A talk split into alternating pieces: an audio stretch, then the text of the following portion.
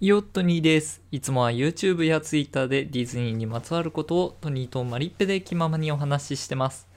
ということで今回はだいじゅうはちわ、皆さんの一日が少しでも楽しく幸せになるように話していこうと思います。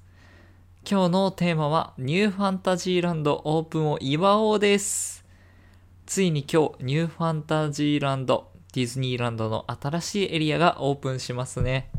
最高です。私も早く行きたいな。テスト運行、スニークもありましたが、私はまだ一回も行けてないんですね。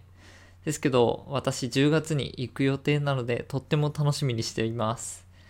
今一度、ニューファンタジーランドってどんなエリアなの？ということをお話しします。はい、まずこのエリアはもともとはしがつじゅうごにちにオープン予定だったんですよね。でもこのエリアはコロナによって余儀なく延期されてしまいました。で、誰もがまだかまだかと待ちに待ったオープンの知らせ。ついにくがつじゅうしちにちにこの知らせが来ました。新たな夢がここから始まるという言葉で表現されるこのエリア。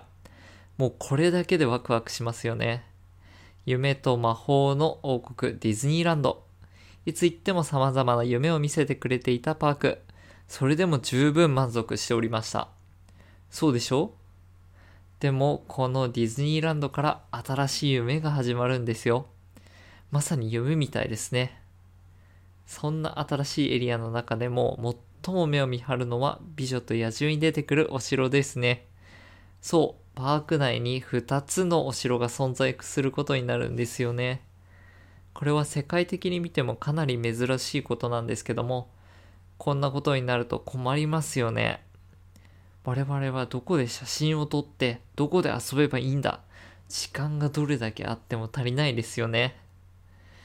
お城だけでなく、新しいエリアがオープンするということは、新しいアトラクションや施設がたくさんオープンします。